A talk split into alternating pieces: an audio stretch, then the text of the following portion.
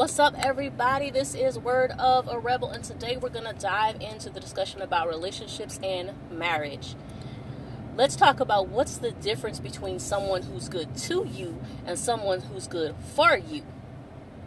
That's an interesting thing because a lot of people say, you know, as long as they're in a partnership with somebody who's good to them, they're good. Well, here's the thing just because somebody's good to you don't mean they're really good for you. People can be good to you. They can be nice to you. they can show you gratitude. They can show you attention and affection. But it doesn't necessarily mean that they're good for you. A lot of people are good to us, right? Could be friends, could be families, could be coworkers. You know, people can be good to you just by being pleasant. That's all that that requires. But it doesn't necessarily mean the person is good for you because they could be toxic. They could be distractionary. You know, there's so many ways that a person cannot be good for you. So, whenever you're looking at dating and marriage, what are the things that would make a person good for you? Let's talk about it. Now, first of all, you have to understand that there is no one way for a person to be good for everybody in the general public. That is impossible. So, whenever we read all these relationship manuals or little articles, or little cute memes and stuff, you know, they cute and all, and maybe you're gonna laugh, and maybe you're gonna smile, and maybe you're gonna shake your head, but it doesn't really mean that that's true across the board because every time I read one of those articles, there's always somebody I know who's going to say, Yeah, but I don't need or want half of that. Matter of fact, some of those things on that list are actually a problem for me, not a benefit. So, the first thing that you have to do is stop believing the generalizations about what makes a person a good partner, a good lover, a good man, a good woman. We always hear that thing about, you know, I need me a good man, I need me a good woman. And the issue with that is is that what's good to one person is not good to the other person. You know, when we think about everything else in life, whether it be food, cars, um, you know, exercise activities, there's nobody, there's no blanket thing that we all agree is good. Honestly, not even chocolate. Okay, I was surprised, you know, because I love chocolate. But there's some people out there who don't really like it. It's not like a thing for them. So you have to first recognize that generalizations don't work. What's good for one might not be good for you. So you have to first analyze from a perspective of who you are and where you're going, what is good for you. I think this is a major mistake that a lot of us make early on in dating, like the 18 to 25 age bracket, is that we're just looking for somebody who's nice to us and we're not really looking at what we can build with. Now, you know, in a certain phase in your life, that's fine. But a lot of the time, though, we take the good to us person very serious. And we get emotions tied in. And some people end up having children and sharing expenses with somebody that's not going to be good for them long term. And you might not be good for them long term. You see what I'm saying? And we, we get these entanglements because we're not really dating with a wise mindset. So I'm hoping that you guys will share this with everybody that you know, regardless of their age, but definitely with people 18 to 25 to kind of get them set up right with that right mentality so they don't end up getting themselves entangled into a mess. So the first thing that you need to do um, is recognize that as you are dating, if you're 18 to 25 and your brain is like, I'm not right now trying to find what's marriage ready for me right? Then make sure that you avoid those entanglements. Don't live with the person. Make sure that you don't have any children with them. Do not entangle your finances or anything else with this person.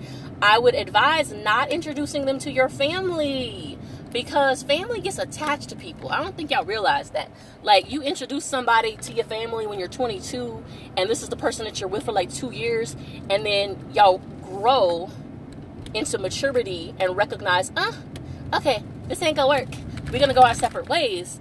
And then later on, y'all come back with a new person, and your family is comparing them to your ex.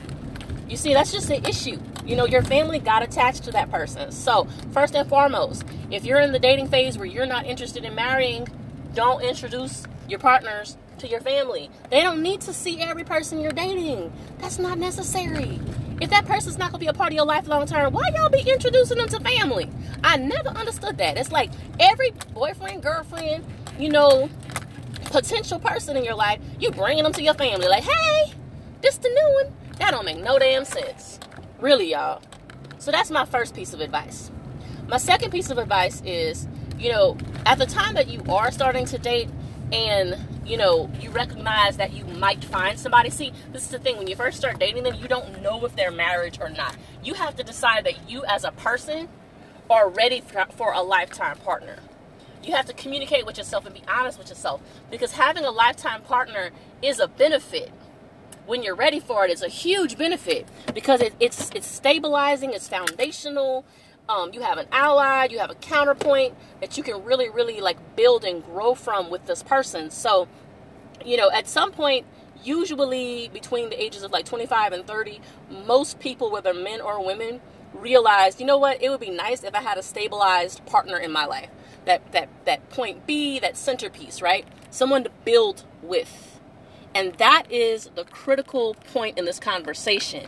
What is good for you is what's going to build with you. So, how do you determine what's good for building with you?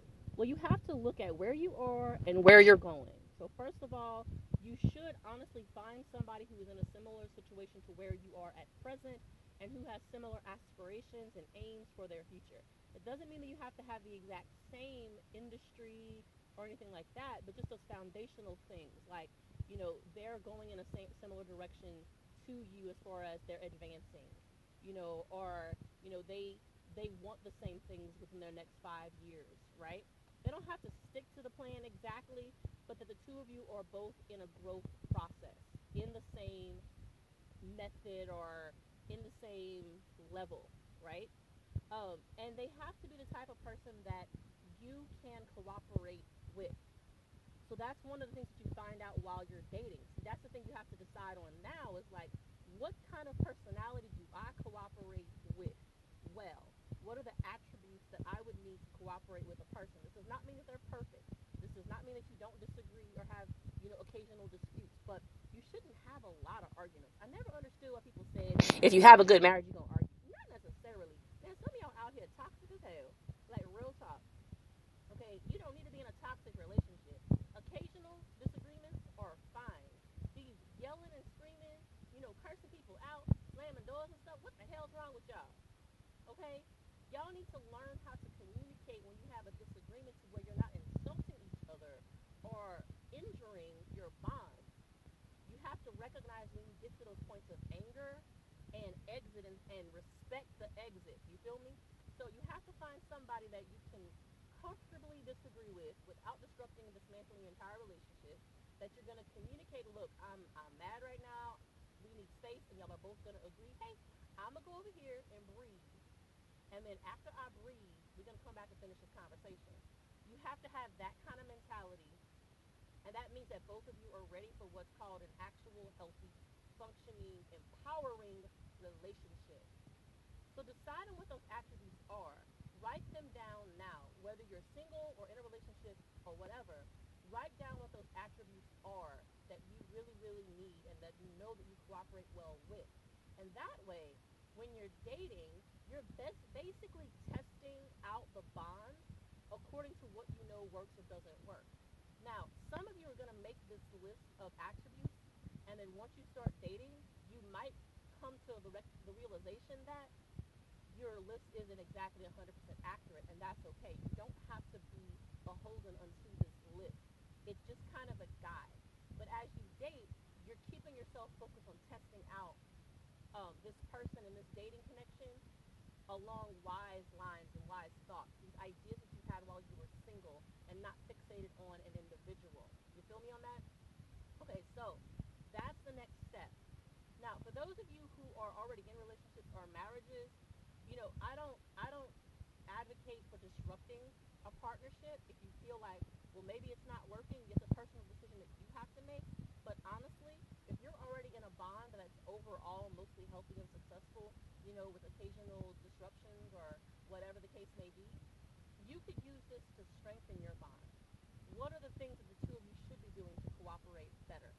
Because that's really what a relationship and a marriage has always been about. It's about people coming together for the empowerment of each other, their union, and everybody in their household, right? So whether or not you have children with your partner, you guys, you know, might have five kids or might have two kids or might have no kids but everybody in the household should be empowered from the way that you two work together. Someone said that in the modern era, marriage isn't as necessary, and I disagree. Because throughout society's history, people have needed to work together. And that requires agreement and cooperation. So as you're processing through dating and getting to marriage, that's what marriage really is about. It's just that two people are working together as lifetime partners to build something and to be stronger as a unit. That is something that always maintains the same. So this is my best advice to all of you out there in the dating world, the marriage world, the relationship world, is just number one, you know, if you're not in a state of mind, you're 18 to 25 for uh, marriage or whatever, then you need to make sure you avoid entanglement. When it comes time, you decide, hey, you know what, it might be time for me to look for a life partner, somebody I can build with. Then you need to develop that list that'll be that guide you're already in a partnership of time uh, at this time, look for ways to strengthen and empower that partnership. Now, if it's toxic, you might want to exit it, but I'm not going to advocate for that because I'm actually an advocate for building and strengthening current bonds as opposed to, to disrupting them. Because a lot of people are exiting relationships that they really should just be working on. Everybody, this has been Word of a Rebel. Please hit me up on Instagram, Facebook, Twitter, and YouTube at Word of a Rebel. Give me your input. Give me your feedback. People, at, I'd love to hear from people at different levels of this process. People who are married, people who are dating, people who got kids, people who don't have kids, some of the people 18 to 25. I want to hear from y'all. Let me know what y'all think about this. Do you think this is wise advice? Do you think these are wise suggestions? Hit me up at Word of a Rebel, especially on Instagram. You can DM me, leave me a comment. I always appreciate my comments and my discussions. You guys inspire me and lead me to have future discussions. Also, if you like the content that you're hearing here, you can support this podcast on Anchor. You can decide to subscribe to the podcast, or you can also go to my Patreon at Word of a Rebel and leave your donations there to further empower and support this podcast and the future content that will come out of it. On Patreon, you also get access to short films and other goodies that are only available through Patreon. So everybody, I appreciate you. I send you all love, and I just send out my wishes for your best growth in loving relationships and bonds.